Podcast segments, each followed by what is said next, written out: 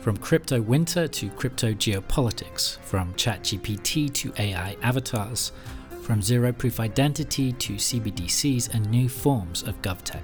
Join inventors, artists, musicians, gamers, bankers, policymakers, and rebels for a discussion on how technology is reshaping our world. From our offices in Dubai, this is the UAE Tech Podcast.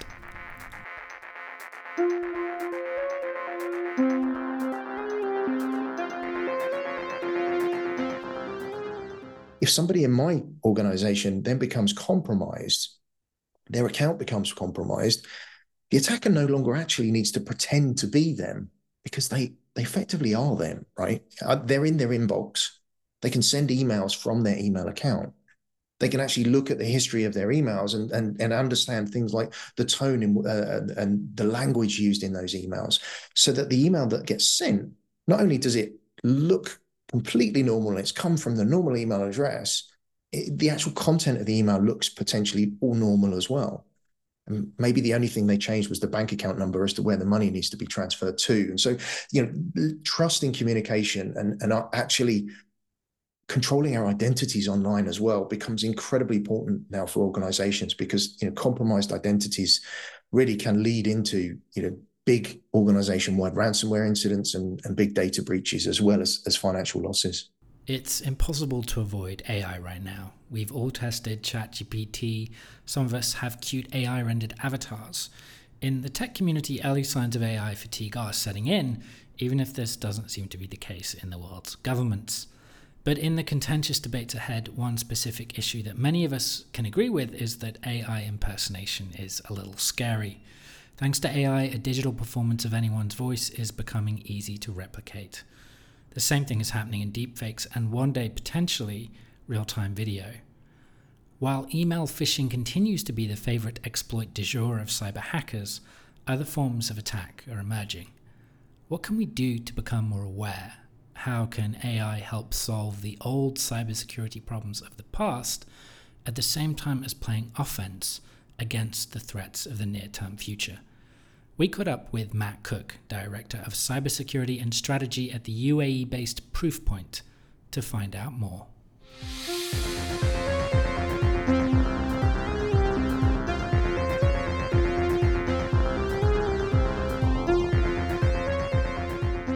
Today, we're excited to have Matt Cooke, Director of Cybersecurity and Strategy at Proofpoint, with us for a discussion on the role of artificial intelligence in cybersecurity. Matt, so much. Uh, thank you so much for joining us today. Ah, no problem at all. I'm excited to uh, to get into this conversation. So, can you tell us to begin with just a little bit about yourself and about this interest in the role of AI? Yeah, absolutely. So, yeah, I guess a bit of background on me. You mentioned I'm director of cybersecurity strategy at Proofpoint. Um, I've been in and around technology, I suppose, for 20 plus years now, both sort of working as a, a defender um, from a cybersecurity perspective, and, and obviously more recently now working with in, in security vendors. And Proofpoint here, we're you know, very much focused on protecting people and defending data from cyber threats that are out there. What we're seeing with AI right now is AI is presenting us a, a massive, massive opportunity you know but ai for for us as we're working in our daily lives is is actually great you know i, I can go in and and use some ai tools in order to you know write a, a summary for a podcast that uh, that we're doing that we're recording and it can help me out massively but at the same time those tools in the hands of, of cyber criminals can really supercharge some of the threats that we're seeing, you know, increasing the the speed and the volume of the attacks that, that are out there. So it, it's posing and it has the potential to pose real problems for organizations. Yeah. And I think what is interesting about this conversation is uh, there's already a bit of AI fatigue seeping into the tech industry. Um, yeah. On the one hand, every VC you meet is interested in AI. Every conversation, really, about technology involves AI. There's all sorts of events and uh, discussions over ethics and legalities and intellectual property. But if you think about it from just a top level perspective, AI in cybersecurity does seem like it should be perhaps a bigger issue. We've already seen, as you said, what AI can do with ChatGPT. We've already seen how it can code. We've already seen how it can, just based off a text prompt, create, you know, lifelike characters and even 3D worlds increasingly. Now, of course, those same resources can be deployed for malicious ends. And I guess one of the things we'll talk about today is that what that new attack surface might look like in the future and how we can guard against it. So, I guess to begin with, what would be great to understand is how do you think attackers might use AI now over the next few months and then potentially, you know, in the distant future? What, what are the things cybersecurity professionals are talking about right now and as potentialities in the future? Yeah, so there are some really simple, I guess, use cases, if you like, for for cyber criminals and for uh, criminal gangs. You mentioned, you know, access to free tools like you know ChatGPT and we, we can we can all leverage these types of tools. And of course if these tools are available to us they're available to cyber criminals as well. And so immediately with the awareness of these tools kind of grow you know cyber criminals will start to use them. And one area where you know already we start to see things uh, changing is around the world of phishing, right? We know that that phishing is a problem for all organizations. That uh, in fact, you know, the the vast majority, in fact, our research just sort of shows at Proofpoint that nearly ninety nine percent of, of all threats that we see, they they're kind of targeted at people. They require some kind of human interaction, and so the vast majority of threats tend to start with people and are targeted with people and tend to start with phishing.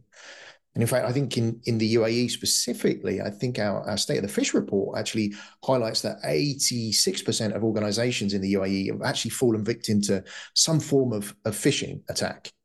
And, and, and obviously, the impact for there is normally some kind of significant financial loss and possibly downtime and impact for the organization. So phishing itself is a problem. So how does how does AI impact phishing? Well, actually, eh, a lot of us will be used to from our security awareness training and, and seeing phishing examples in the wild. Some phishing is pretty obvious.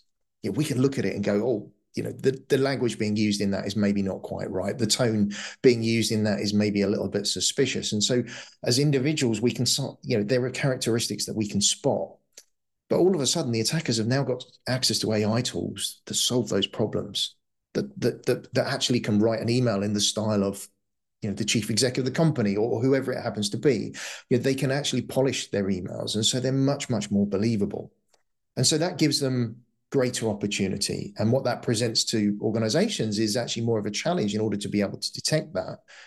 Now the good news for i think for defenders and and for organizations out there is that we've been using ai technology in our email security defenses for a long time now and we've been essentially it's been easy for us to, to spot some of the bad phishing coming through, but we've been ready for the good stuff. The good stuff's always, you know, always going to be there. It's always going to be, yes, it's going to be harder to spot, but we've been tuning those AI and ML engines in order to be able to detect some of the characteristics and multiple characteristics of email that actually you know, represent, oh, this could be phishing.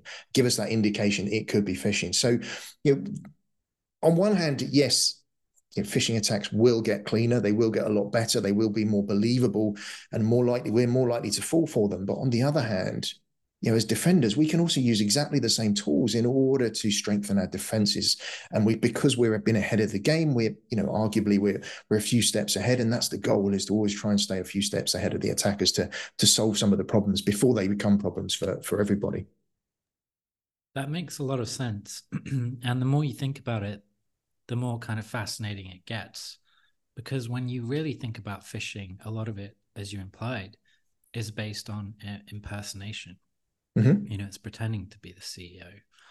And I have, we have done episodes in the past with the digital identity crowd, and the UA Tech podcast uh, talks with a very wide swathe of the technology community. Community. So you know, we'll have blockchain libertarians who absolutely hate the idea of a digital identity, and then we'll have CBDC guys and uh, fintech guys who are actually absolutely working in that space.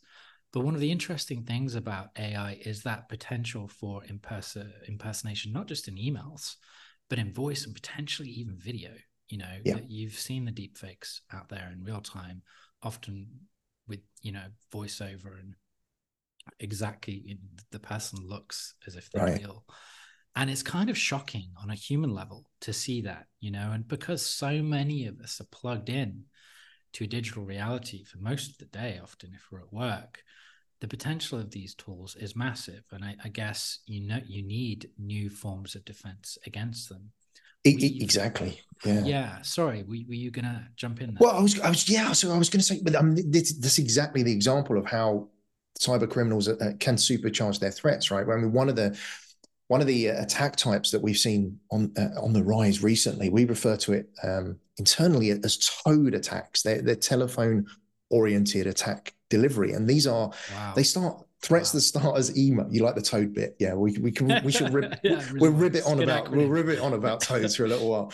Um, but they, it, it starts as an email but you know it could be just fairly simple email saying hey you need to pay this invoice and and and but there's no no values on the invoice for example and, and but there will be a telephone number. Can you can you give us a call back in order to confirm that? And and of course then you pick up the phone and you're actually talking to a cyber criminal there. Now that in itself represents a challenge for the cyber criminals. How do they scale that business? But the example that you said right there was actually you know using ai technology to mimic the voices to to actually automate a lot of that as well.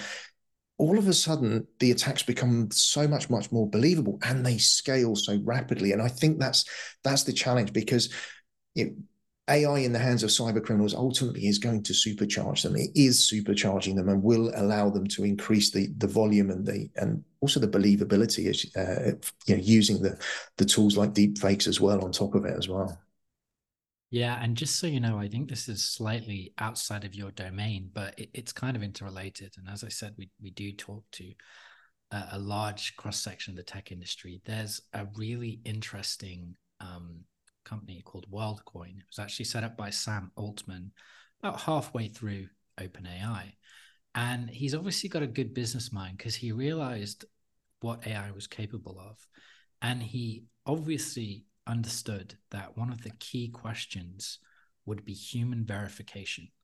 You know, this idea am I talking to this person? Am I watching a video that has this person? Is this actually that person's fingerprint and voice? And the more AI becomes advanced, the more very difficult that becomes. And the solution they're talking about in, in this part of Silicon Valley is that at some point you will have to have a biological mode of verification. So they're creating this kind of startup, which is significant, very significant investment, but but few people are talking about it yet.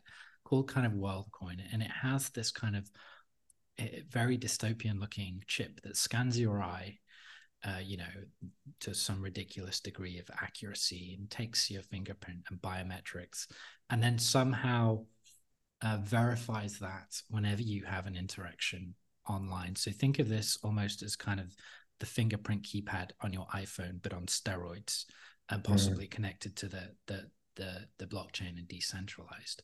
So this question of understanding what is human and what is real and what is malicious and possibly fake or manipulative is going well beyond deep fakes, well beyond kind of, you know, the fake news, disinformation narrative to really how do we tell what is real or not. So I think your industry as a whole could be in for some really captivating days ahead. I'd say cybersecurity, the cybersecurity industry is going to face a lot of challenges and also a lot of opportunities with AI. Yeah, absolutely. And what you sort of touched on there is, you know, an organization that are looking to try and solve that problem of, of trust, I guess. And and it, it's trust that cyber criminals ultimately want to use. They want to weaponize trust. Um, and so, you know, steps in order to to to to address that, uh, you know, are clearly are going to be welcomed around the world because, you know, if I'm a cyber criminal and I can get you to believe me, I can get you to do things for me. And, and ultimately, that then leads me to my goal, whether that means you've given me access to your account, whether that means you've transferred me some money, whether it means you've run some code for me in your organization. You know, that level of trust ultimately generally you know, is what attackers are trying to abuse because it's just the easiest way. If they can abuse trust, it's much easier for them than rather than actually, you know, trying to hack into a system and exploit vulnerabilities. If I can get you to do that work and exploit your trust in in me and you know in the communication that we have together and the information that we're sharing together, if I can abuse that, that's my weapon. That's where you know that's that's my way in, if you like. And so that's in cybersecurity. A lot of what we have to solve is we we have to help people have trust in the communication that they have. I mean, one real example at the moment is around that we see a lot of is around identity thefts. And you know, again, you touched on that. If if I can get access to let's let's say I'm I'm an organization and I I sell my product to another company who then go and sell it out through all of their shops uh, uh, and, and facilities. Um, if I in my finance department I send invoices to my to the company that sell my product on a regular basis so they can pay their bills but if somebody in my organization then becomes compromised their account becomes compromised the attacker no longer actually needs to pretend to be them because they they effectively are them right? Uh, they're in their inbox. They can send emails from their email account they can actually look at the history of their emails and and, and understand things like the tone in, uh, and the language used in those emails, so that the email that gets sent not only does it look completely normal, it's come from the normal email address, it, the actual content of the email looks potentially all normal as well. And maybe the only thing they changed was the bank account number as to where the money needs to be transferred to. And so, you know, trust in communication and, and actually controlling our identities online as well becomes incredibly important now for organizations because you know compromised identities really can lead into you know big organization wide ransomware incidents and, and big data breaches as well as as financial losses. Yeah you can see how i mean trust is a, a very big word. And you can also see just from listening to you right now how significant this could be for you know any company but smes and large organizations uh, as well. I wanted to talk a little bit more going back to phishing to understand what you guys are thinking about in terms of offense and defense. How do you think you might incorporate now that we understand kind of what the problem is? And it seems like that the problem is potentially very significant. What kind of tools are you looking at in terms of offense and defense? And how would you talk to organizations in terms of awareness and preparing for what's on the horizon? Yeah, so awareness is key, right? And, and, and in fact, I know in, in the UAE that there's a lot been going on in the with the Cybersecurity Council around cybersecurity risk awareness and late raising that level of awareness for everyone. Because I think awareness is is so important right now because we all use digital technology every single day. And so we need to understand the risks involved with everything that we do. So raising our people awareness great that gives us a, a level of defense. But we also need to look at okay what technical advances have we got in order to to keep keep that problem away? Because the further we can keep the problem away from people you know the better condition uh, that we're in as an organization. And and it's um, well essentially everybody right?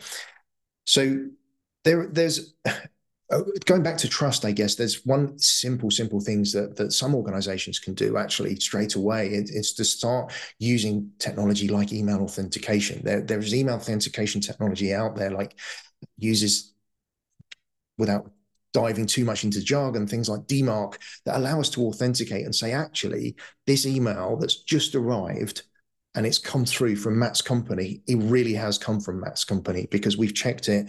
We know it's been delivered from his servers. It's been signed the right way, and we we can establish a level of trust around that. So, email authentication helps us first of all, you know, make sure that the emails that are coming in are the right ones.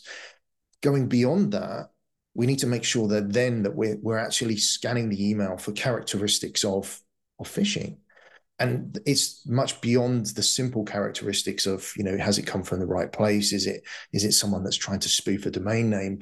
But that we actually start to understand things like the context and the content of the message as well.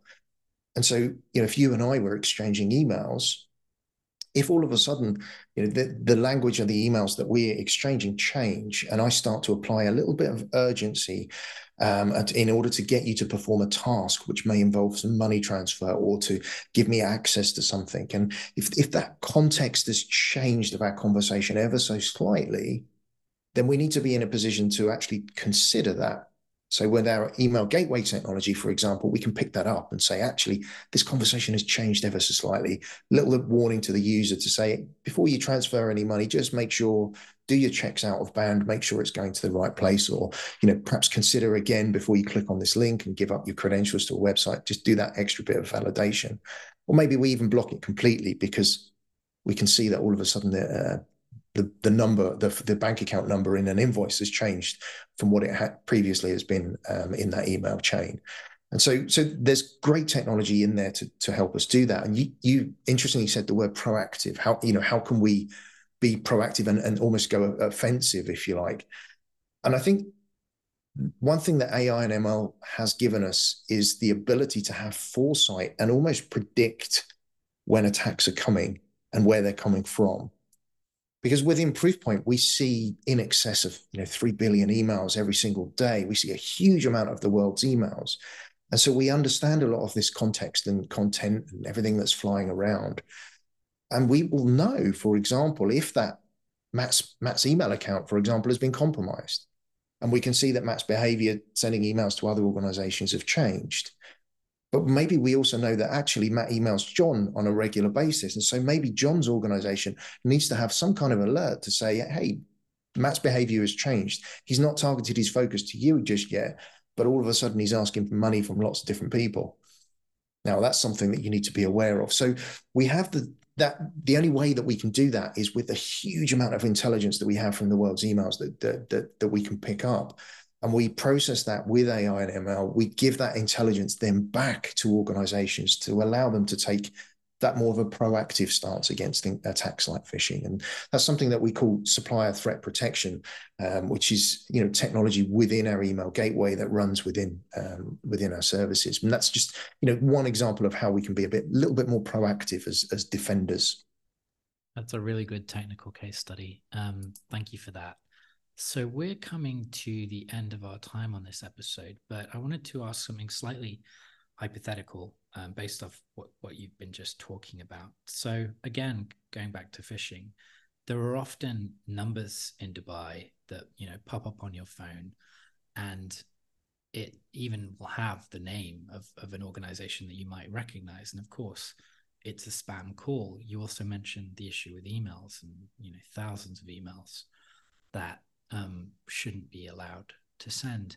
And I guess one of the possible advantages of AI is that at some point we can trust it to a degree that will require less human oversight. So the AI could potentially make a decision that of these 12,000 numbers that are making calls in a certain jurisdiction or country, 6,000 of them are, you know, should be just disabled. Or of the 50,000 emails that are being sent, it can use linguistics or other IP checking tools or some of the other um, technical um, jargon that you used to automatically kind of flag up or even potentially block these systems. So, is that something that cyber security professionals are looking at? The extent to which AI can help with the scale of the threats and the extent to which AI can either flag or even make decisions that in future would have had to be done by a human being. Yeah, absolutely. And and if you're seeing examples of the, the case that you mentioned already that actually AI and ML running within our phones themselves has a lot of that power and capability to make some of those decisions for us as well. And so we're not necessarily reliant now on, you know, cloud services in order to do everything for us. A lot of that power can actually be on in the device that we have. But I think with that, we also have to consider that you know, just to, I guess to, to make an analogy, if if I'm driving down the road and, and the road is blocked because there is there's roadworks and uh, construction taking place, I'm immediately going to take another route. I'm going to try and find another route, and it, the cyber criminals will be doing exactly the same thing. You know, we take big sweeping changes to say let's block all of these telephone numbers. They're immediately looking for other routes. So they're just as innovative as we are that you know, it, you know, arguably in in some cases even more so, and they can move just as dynamically and as quickly as organizations can, and again, even more so in some cases. So the challenge is not necessarily solving just one problem; it's making sure that we're prepared as a to stay ahead all of the time. Is that we're always looking forward to say, what's the next thing? How can we continue progressing our security? How can we stay ahead? And you know awareness, going back to awareness, awareness is really, really so important to make sure that everybody understands that these tools won't be foolproof. Yeah, they might solve problems today, but the new problems will present themselves all the time. And so we have to be aware of what the risks are when we're interacting with digital technology in order for us as individuals to stay ahead as well. That's super interesting. I love that point on, you know, today the problem is phones, but what will it be in future? On that note, um, we've held some episodes and I've done some private roundtables on um, large scale gaming worlds. You know, we're talking about worlds with 300 million users and, uh, you know, metaverse um, populated games and um, websites in the future. And the extent to which, you know, platforms like Roblox have hundreds of millions of kids uh, playing and exchanging real world money and tokens on some of these systems. So if you guys want to ever do a slightly out there um, discussion on uh, how cybersecurity is going to work in gaming worlds and, and blockchain based free to play uh, gaming worlds in the future, I think that that ties in nicely to your point on, you know, the these uh, cybersecurity criminals are definitely going to find other networks to tap into and uh, other audiences to target. Um, but Matt Cooke, thank you so much for your time today on the UAE Tech Podcast. Thank you very much. It's been a pleasure. Great to speak with you.